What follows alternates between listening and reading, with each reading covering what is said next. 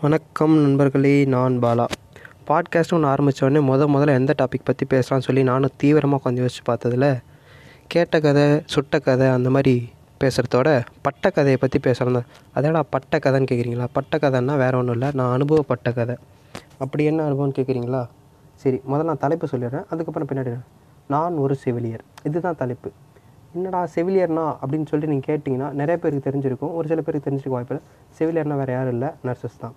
இப்போது நம்ம இருக்கிற பேண்டமிக் சுச்சுவேஷனில் பேண்டமிக் மாதிரி இப்போ இல்லை பட் நான் சும்மா ஒரு பேச்சுக்கு சொல்கிறேனே அந்த மாதிரி இருக்கிற சுச்சுவேஷனில் நம்ம அதிகமாக பேசக்கூடிய ஆட்கள் யார் யாருன்னு பார்த்தீங்கன்னா காவல்துறை ஆய்வாளர்கள் அடுத்து யாருன்னு பார்த்தீங்கன்னா மருத்துவர்கள் செவிலியர்கள் துப்புரவு தொழிலாளர்கள். இவங்கள பற்றி தான் நம்ம அதிகமாக பாராட்டுறோம் பேசுகிறோம் அதிகமாக அனுபவப்படுறோம்னு வச்சுக்கோங்க.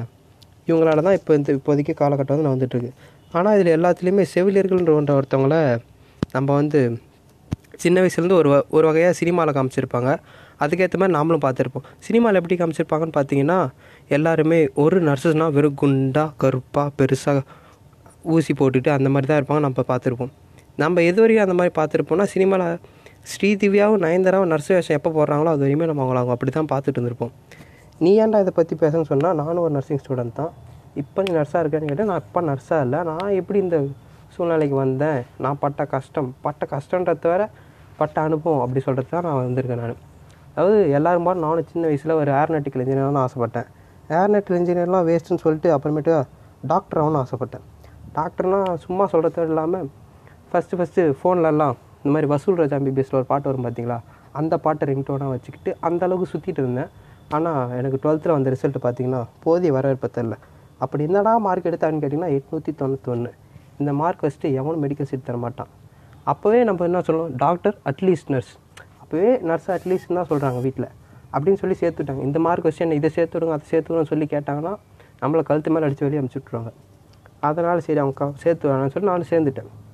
சேர்ந்ததுக்கு அப்புறமேட்டுக்கு அதை பற்றி எனக்கு ஃபஸ்ட்டு பார்த்தீங்கன்னா விருப்பமே இல்லை. சுத்தமாக என்னடா நர்ஸு இப்படி நர்ஸுங்கனாலே பொண்ணுங்க படிக்கிறது? அப்படின்னு சொல்லி நான் நினச்சிட்டு இருந்தேன் ஃபஸ்ட் இயரில் ஃபஸ்ட் டைம் வந்து மொதல் ரெண்டு மாதம் தியரி கிளாஸு தியரி கிளாஸில் நல்லா ஜாலியாக போச்சு. எப்போ நான் வார்டுக்குள்ளே ப்ராக்டிக்கல்னு சொல்லி எடுத்து வைக்கிறனோ அன்றைக்கி போகிறப்போ ஒரு பேஷண்ட்டை பார்க்குறேன் அவங்கள பற்றி நான் ஃபஸ்ட்டு வந்து ஹிஸ்ட்ரி கலெக்ஷன் சொல்லுவாங்க. அது போயிட்டு அவங்க பேஷண்ட்டோட டீட்டெயில்ஸு அவங்கள பற்றி நோயெல்லாம் நான் கலெக்ட் பண்ணி பேசணும். அப்படி பேசும்போது அந்த பேஷண்ட்டு ஏன்டா சும்மா வெறுப்பேற்றிட்டு இருக்க? போடா அப்படின்னு சொல்லி திட்டுட்டேன் நான் இவ்வளோ ஒரு ஆசையோட சரி டாக்டர் தான் ஆகும் போல நர்ஸ் ஆகும்னு சொல்லிட்டு நான் அந்த மாதிரி அன்றைக்கி தான் முத முதல்ல யூனிஃபார்ம்லாம் போட்டு கோட்டு போட்டு ஐடி கார்டு போட்டு சென்டெல்லாம் அடிச்சுக்கிட்டு மாசாக போகிறோம் ஐயோ நம்மளும் டாக்டர் கோட்டு போட்டோம்னு சொல்லிட்டு போகும்போது இந்த மாதிரி ஒருத்தர் ஒரு பேஷண்ட் வந்து இப்படி சொல்லிட்டான்னு சொல்லிட்டு மனசு ரொம்ப உடஞ்சி போயிட்டு மேம் கிட்ட போய் சொல்கிறேன் மேம் இந்த பார்க் மேம் நான் இன்றைக்கி தான் ரொம்ப ஆசை ஆசையாக ஃபஸ்ட்டே வரணும்னு சொல்லிட்டு வந்தேன். போன உடனே போடா வெளியிலன்னு சொல்லிட்டு பேசின ஒரு மாதிரியே பேசிட்டேன். அதுக்கு எங்கள் மேம் சொன்னாங்க. அவங்க ரொம்ப எக்ஸ்பீரியன்ஸ்டு மேம் அவங்க. அவங்க சொன்னது என்னன்னு பார்த்தீங்கன்னா டேய் இதெல்லாம் நடக்கிறதாண்டா. பேஷண்ட் வந்து ஒரு மனநிலையில் இருக்க மாட்டாங்க. அவங்க வந்து எப்படி பார்த்தீங்கன்னா இதே இடத்துல தான் இருக்கிறாங்க. ஸோ அவங்களோட நம்ம தான் அட்ஜஸ்ட் பண்ணி போகணும்னு சொன்னாங்க. சரி அண்ணா இருந்தாலும் எனக்கு மனசு ஆறல. ஏன்டா அப்படின்னு சொல்லிட்டு வீட்லேயும் சொல்லி புலம்பிட்டு இருந்தேன். எனக்கு பிடிக்கவே இல்லை. எனக்கு ஏன் இது சேர்த்து விட்டீங்க? அப்படி இப்படின்னு சொல்லிட்டு புல நான் இது படிக்க மாட்டேன் அப்படின்னு சொல்லி ஆரம்பத்தில் புலம்பிட்டு இருந்தேன். என்ன மைண்டு என்னோட அதாவது நர்சிங் பற்றி இதுதான்டா புனிதமானது அப்படின்னு சொல்லிட்டு திங்க் பண்ண வச்சு ஒரு ரெண்டு மூணு சம்பவங்கள் நான் சொல்கிறேன் நான் காலேஜ் செகண்ட் இயர் படிச்சுட்ருக்கேன் செகண்ட் இயர் படிச்சுட்ருக்கிறப்போ ஒரு முக்கியமான சம்பவம் நடந்துச்சு. அது வந்து ஒரு பரபரப்பான ஐசியூ வார்டு அந்த பரபரப்பான ஐசியூ வார்டில் எனக்கு போஸ்டிங் போட்டிருக்காங்க. நான் போய் நின்றுட்டுருக்கிறப்போ எனக்கு கொடுத்துருக்காது அதாவது எனக்கு அலோகேட் பண்ண பேஷண்ட் நான் ஒன்றும் போய் பேஷண்ட்டு கேர்லாம் கொடுக்க போகிறதில்ல எனக்கு அலோகேட் பண்ண பேஷண்ட் அதாவது நான் போயிட்டு அப்சர்வ் பண்ண வேண்டிய பேஷண்ட் பார்த்தீங்கன்னா ஒரு லிவர் சிரோசிஸ் பேஷண்ட் லிவர் சிரோசிஸ்னால் என்னன்னு கேட்குறீங்களா அதாவது கல்லீரல் வெந்து போன நொந்து போன ஒருத்தர். குடிச்சு குடிச்சு லிவர் போயிடுச்சு. அதாவது அந்த இன்சார்ஜ் இருக்க அங்கே ஒரு நர்ஸு சிஸ்டர் நான் போய் கேட்குறேன் சிஸ்டர் சிஸ்டர் இந்த பேஷண்ட்டுக்கு என்ன ஆச்சு? அப்படின்னு சொல்லி நான் கேட்கும்போது அவங்க சொல்கிறாங்க அந்த மாதிரி இருக்காடா தம்பி இவருக்கு லங்ஸ் போச்சு லிவர் போச்சு கிட்னி போச்சு. இன்னும் கொஞ்ச நேரத்தில் உயிரும் போயிடும் அப்படின்னு சொல்லிட்டு கொஞ்சம் கேஷுவலாக சொன்ன மாதிரி இருந்துச்சு. என்னடா இப்படி சொல்கிறாங்களே அப்படின்னு கேட்டால் என்னடா தம்பி நம்ம என்ன தான் பண்ணாலும் முடியாது அப்படின்னு சொல்லிட்டு சொன்னாங்க. சரின்னு சொல்லிட்டு சரி இந்தாடா தம்பி நீ இது இங்கே இரு போய் பார்த்துக்கோ நான் போய் அங்கே ஒரு பேஷண்ட் இருக்கேன் நான் பார்த்துட்டு வந்துடுறேன். என்ன ஒரு எமர்ஜென்சினா கூப்பிடுறாங்க நானும் சொல்லிட்டு இந்த பக்கம் ஃப்ரெண்டு திரும்பி திட்டின்னு வாக்குன்னு ஒரு சத்தம்.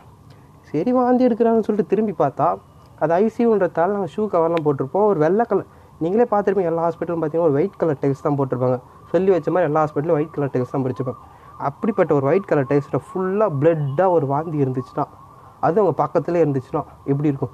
திடீர்னு வேன்னு கத்துறாரு. பார்த்தா பல்ஸ் ரேட்லாம் ஃபுல்லாக ஃப்ளாட் லைனில் போயிட்டுருக்குது.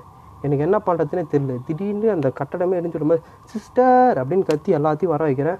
டப்பு டப்புன்னு எல்லா டாக்டர்ஸ் வராங்க சிஸ்டர்ஸ் வராங்க வந்து கிராஷ் காட்டலாம் கிராஷ் காட்டினா ஒன்றும் இல்லை. அதாவது எமர்ஜென்சி எமர்ஜென்சியாக அவங்களுக்கு வந்து ஓப்பன் பண்ணி குடி கொடுங்க. ஒரு ஒரு கிட்டு மாதிரின்னு வச்சுக்கோங்களேன். கிட்ட அதில் எமர்ஜென்சி மெடிசன் எல்லாமே இருக்கும். அதை ஓப்பன் பண்ணி அந்த பேஷண்ட்டுக்கான எல்லா கேரும் கொடுக்குறாங்க. நான் எல்லாம் சில மாதிரி நின்றுக்கிட்டு இருக்கேன். இதெல்லாம் ஒன்றுமே புரியாமல் ஃபஸ்ட்டு டைம் அதான் செகண்ட் இயர் தான் படிக்கிறேன் நான். அப்போ ஃபஸ்ட் டைம் வார்டுக்கு போயிட்டு இதெல்லாம் பார்க்கும்போது பயமாக இருந்துச்சு ஃபஸ்ட்டு அந்த டைமில் பார்க்கும்போது. திடீர்னு என்னடா பார்த்துட்டு இருக்கிற? எங்கள் மேம் வந்தாங்க திடீர்னு என்னடா பார்த்துட்டு டக்குன்னு க்ளவுன் போட்டு க்ளவுஸ் போட்டு அவங்களோட ஹெல்ப் பண்ணுறா அப்படின்னாங்க. சரின்னு சொல்லிட்டு நானும் ஹெல்ப் பண்ணுறேன் எல்லாம் சிபிஆர் சிபிஆர்னோடனே உங்களுக்கு பார்க்கணும் சிவாஜி படம் தான் ஞாபகம் வரும். சிவாஜி படத்தில் ரகுவன்லாம் ஒரு சின்ன பையனை சாக்கு அடிச்சோடனே போய் நெஞ்சு மேலே அழுத்த அழுத்தின லிப்லாக்கெலாம் அடிச்சு டக்குன்னு உயிரை காப்பாற்றுவார் பார்த்தீங்களா அதுதான் சிபிஆர். அது பண்ண சொல்கிறாங்க நாங்களும் பண்ணிக்கிட்டு இருக்கிறோம். அதாவது நான் பண்ணல அவங்க பண்ணுறாங்க நான் பார்த்துட்ருக்கேன் அதே போல் பார்த்தீங்கன்னா அஞ்சு சைக்கிள் மாதிரி தருவாங்க. அவங்கள ஒரு ஒரு ஆள் ஒரு ஒரு சைக்கிள் மாற்றுவாங்க அது மாதிரி கொடுக்கும்போது ஃபஸ்ட்டு அவங்க கொடுக்குறாங்க அந்த ஃப்ளாட் லைன் போயிட்டுருக்கு நீங்கள் படத்தெல்லாம் பார்த்துருப்பீங்க அந்த மாநிலத்தில் ஃப்ளாட் லைன் தான் போயிடுச்சு. அப்படி ஃப்ளாட் லைன் போயிடுச்சுன்னா உயிர் போயிடுச்சுன்னு அர்த்தம். அதாவது உயிர் போயிட்டு இருக்குன்னு அர்த்தம். சரி எப்படியாச்சும் காப்பாற்றலான்னு சொல்லிட்டு நானும் அழுத்து அழுத்து அழுத்து அழுத்துன்னு சொல்லிட்டு அழுத்துறாங்க. யாரும் முடியல. அப்புறமேட்டு நீ ஏறி நான் அழுத்த முடியல. எனக்கு ஹைட் எட்டலான்னு சொல்லிட்டு பெட்டு மேலே ஏறான் பெட்டு மேலே ஏறி அவர் முட்டி போட்டு அவர் நெஞ்சில் வச்சு அழுத்து அழுத்துன்னு அழுத்துறேன். பேஷண்ட்டு ஒரு வேளை உயிர் வந்துருமோ உயிர் வந்துருமோ சொல்லிட்டு ரிவர்ட் வந்துடும் சொல்லிட்டு. நானும் அழுத்துறேன் பட் வேலைக்கே ஆகலை. அப்படி திடீர்னு என்ன ஆச்சு கொஞ்சமாக நான் அழுத்தும் போது ப இது பல்ஸ் இன்க்ரீஸ் ஆச்சு. ஆ பரவாயில்ல. நம்மளால் ஒருத்தர் உயிர் பழகி போகிறான்னு சொல்லிட்டு இது அந்த நேரத்தில் பார்த்தீங்கன்னா அந்த பேஷண்ட்டோட அப்பா அம்மா சொந்தக்காரங்கள்லாம் வந்துட்டாங்க ஐசியூக்குள்ளே. இந்த மாதிரி கூட்டிட்டு வந்துட்டாங்க இந்த மாதிரி. கூட்டிட்டு வந்தோன்னே அவங்களும் பார்க்குறாங்க என்ன நான் பண்ணுறது பார்க்குறாங்க சிஸ்டர் பண்ணுறதாங்க டாக்டர் பண்ணுறது என்னென்னமோ பண்ணுறதெல்லாம் பார்க்குறாங்க அவங்களுக்கு வேலைக்கே ஆகல. ஏன்னா அவர் தான் ஆல்ரெடி என் சிஸ்டர் சொன்னாங்களா அவருக்கு எல்லா சிஸ்டமும் போயிடுச்சு. குடிச்சு குடிச்சு அடிச்சிட்டார் அவர். இப்படி அழிச்சதுக்கப்புறமேட்டுக்கா அவர் என்ன பண்ணுவார்? நாங்களும் எவ்வளோ போராடி பார்த்தோம் முடிஞ்சு போச்சு. கடைசியில் டாக்டர் சொல்கிற மாதிரி இது. எல்லாம் நாங்களும் எவ்வளோ போராடி பார்த்தோன்னு கை வச்சிட்டாங்க. பேஷண்ட் இறந்துட்டார். பேஷண்ட் இறந்த உடனே டாக்டர்ஸ் ஒரு பக்கம் போயிட்டாங்க. அவங்களும் அதாவது அதாவது அந்த ஃபேமிலியும் ஒரு பக்கம் அழுது வெளியில் அழுதுட்டு போயிட்டாங்க. இப்போது ஒரு இது அதாவது அந்த நர்ஸும் நான் அதாவது நர்ஸு இதுக்கப்புறம் பார்த்தீங்கன்னா நர்ஸோட பாடுன்னு சொல்லியிருக்காங்களே அதாவது அந்த பேஷண்ட்டு இறந்ததுக்கப்புறமா அவங்க ஃபுல்லாக ஃபுல்லாக ப்ளட்டு வாந்தி எடுத்தாங்கன்னு சொன்னேன் பார்த்தீங்களா அது பார்த்தீங்கன்னா ஃபுல்லாக இருந்துச்சு. அவர் உடம்பு ஃபுல்லாக இருந்துச்சு. அது நாங்கள் தான் உட்காந்து க்ளீன் பண்ணி நான்னா அதான் சிஸ்டர் இருந்தாங்க கூட வந்து என்ன எங்கள் மேம் விட்டுட்டு போயிட்டாங்க. நானும் அந்த சிஸ்டர் தான் உட்காந்து க்ளீன் பண்ணி அவங்க இறந்தவங்களோடனே அவங்கள கூப்பிட்டு அவங்க வீட்டில் இருக்கவங்கள கூப்பிட்டு இந்த மாதிரி கூப்பிட்டு கொடுத்தோம். அவங்க வந்து என் கையை பிடிச்சிட்டு அழுகுறாங்க. தம்பி தம்பின்னு சொல்லிட்டு. நான் என்னன்னு தெரியும் நான் சின்ன பையன் சின்ன பையனா ரொம்ப சின்ன பையன். இப்படி சொல்கிறது காலேஜ் சேர்ந்து அப்போ தான் எனக்கு ஒன்றும் தெரியாது விவரம் ஒன்றும் தெரியல.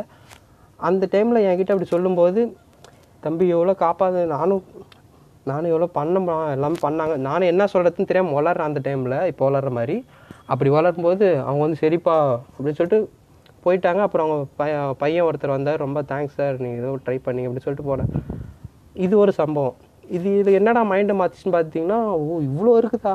நம்ம படத்தில் பார்க்குறோம் சரி இவ்வளோ அப்படின்னு சொல்லிட்டு இதை விட நேரில் நம்ம வந்து அதை பார்க்கும்போது அது பார்த்திங்கன்னா ஒரு வேறு லெவல் எக்ஸ்பீரியன்ஸாக இருந்துச்சு.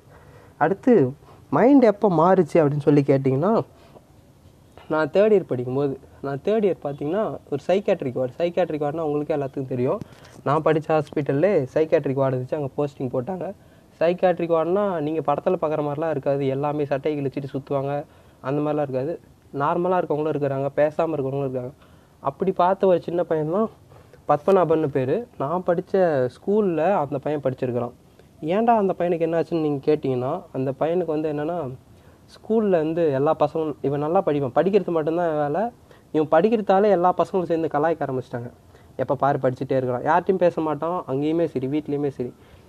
ஒரு சைடு எல்லாம் என்ன பொண்ணு மாதிரி இருக்கிறான் இவன் பேசவே மாட்டான் அப்படின்னு சொல்லிட்டு ஃப்ரெண்ட்ஸ் எல்லாம் கலாய் கலாய்க்க ஒரு கட்டத்தில் நம்ம இப்படி தான் இருக்குமோன்னு சொல்லிட்டு அதுக்கப்புறம் பேசத்தே நிறுத்திட்டான். ஒரே இடத்துல பார்த்தது பார்த்தது மாதிரியே இருக்கிறான். அவனுக்கு வந்து இந்த மாதிரி ஆயிடுச்சு ஒரு சைக்காட்ரிஸ்ட் சொல்லிட்டு அட்மிட் பண்ணிட்டாங்க.